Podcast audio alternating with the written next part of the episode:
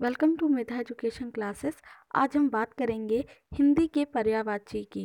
ये part one है। तो चलिए हम अपने लेक्चर को स्टार्ट करते हैं।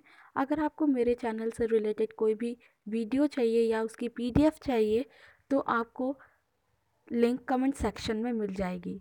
Please subscribe Medha education channel. तो चलिए हम अपने सेशन को स्टार्ट करते हैं।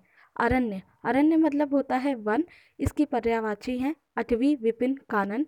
अंग है कलेवर, अत अवय, वायु, अग्नि का है, अनल, देव, धनंजय, जातदेव, हुताशन, वैश्वानर, कृषाणु, वहिन, रोहिताशव, नग, अचल, महिधर, आद्री, अक्षर का है, मोक्ष, वर्ण, शिव, ब्रह्मा, असुर का है, सुरारी दनुज यातुधान, अमृत का है, पीयूष, अमी, अश्व का है, रविसुत।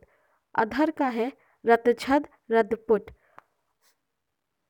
अरुण का है सिंदूर, सूर। अंक का है सर्ग। अनार का है दाड़िम शुक्र प्रिय राम बीज अंधा का है प्रज्ञा चक्षु। अनाज, गल्ला धान्य, शस्य। अध्यापक, व्याख्याता। अनुवार भाषांतर उल्था तजुर त, तजुर्मा।